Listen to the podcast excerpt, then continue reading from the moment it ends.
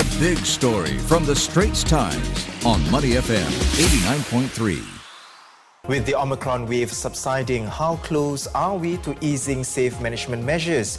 Well, we hear from an expert. You're watching The Big Story with me, Hairianto Diman. Subscribe to the Straits Times channel so you will not miss a single episode. Singapore's COVID-19 weekly infection growth rate is below 1 for the 8th straight day, with 17,051 total cases reported last night. Out of the nearly 16,900 local cases, some 14,500 were detected through ART, meaning they were assessed by a doctor to have mild symptoms. The other 2,300 or so were identified via PCR tests.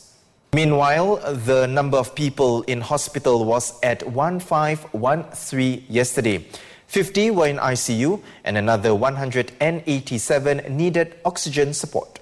Health Minister Ong Ye Kung told Parliament yesterday that there are good indications that the Omicron wave has peaked and is starting to subside. Let's get an expert's insights with Associate Professor Alex Cook, Vice Dean of Research at NUS's Saw Swee Hock School of Public Health. Professor, in light of what Mr. Ong said yesterday, how close is Singapore to easing safe management measures? I think that we're tantalizingly close. Right now, the number one problem we're facing with COVID is not the number of cases, and it's not even the number of people who are in ICU, which was the worry that we had during the Delta wave last year, but rather is the sheer volume of people who are in hospital because of COVID or with a COVID infection. It's about 1,500 people are hospitalized right now, and to give you a sense, that's more than the number of hospital beds in National University Hospitals. So you can imagine both the workload that is imposing on the healthcare workers, as well as the disruption to our other essential services for chronic diseases, for example.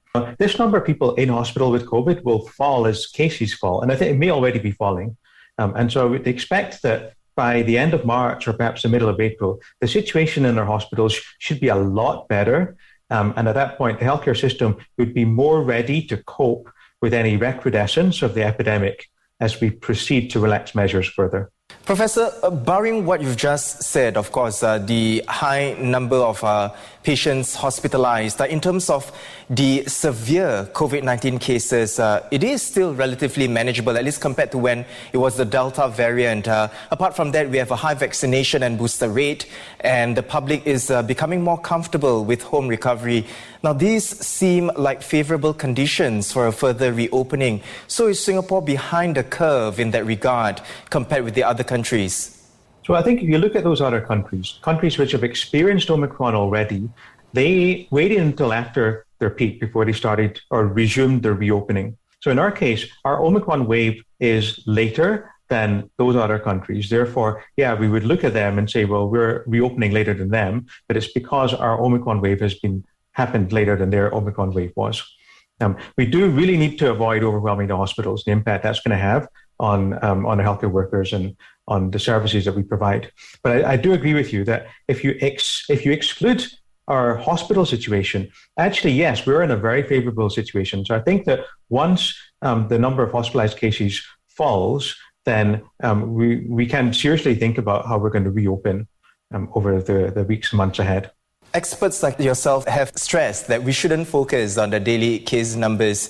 However, with this top-line figure in the 5 digits now, you mentioned it earlier as well, it means more people are not well enough to work, and that disrupts the workforce, teachers, bus drivers, and even our own colleagues. Will we see our daily numbers drop to pre-Omicron levels? Yes, there's definitely a lot of impact on the workforce and the economy just now due to the high number of infections, which, bear in mind, is more than the number of confirmed infections that MOH reports, because many infections don't get diagnosed. Well, the case counts will abate, and the question is really, how long is it going to take and to what level is it going to end up with? Large epidemic waves, when there's no change in policies, they tend to be symmetric. And so it takes about the same time to get from the foothills to the peak as it does to get back down again from the summit back down to the foothills.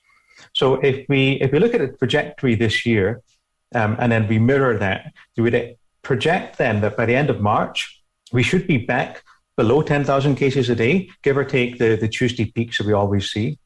And then perhaps by the end of April, we could be back to the level that we had in December. Now, this projection is posited on there not being a policy change, not being any behavioral changes. And so if we do reopen before the end of April, which I hope we do, then we would expect to see some resurgence of the epidemic at that point. But because by that time, many of us, probably most of us, will have been infected. Any second Omicron wave would likely be a lot smaller than the current one, and therefore would pose little threat to the healthcare system. So at that point, I think, although that there's a risk of new variants or other black swan events, otherwise we should be firmly into the beginning of the endemic stage, where the policies for pandemic mitigation that we currently have are no longer worthwhile and we can drop them.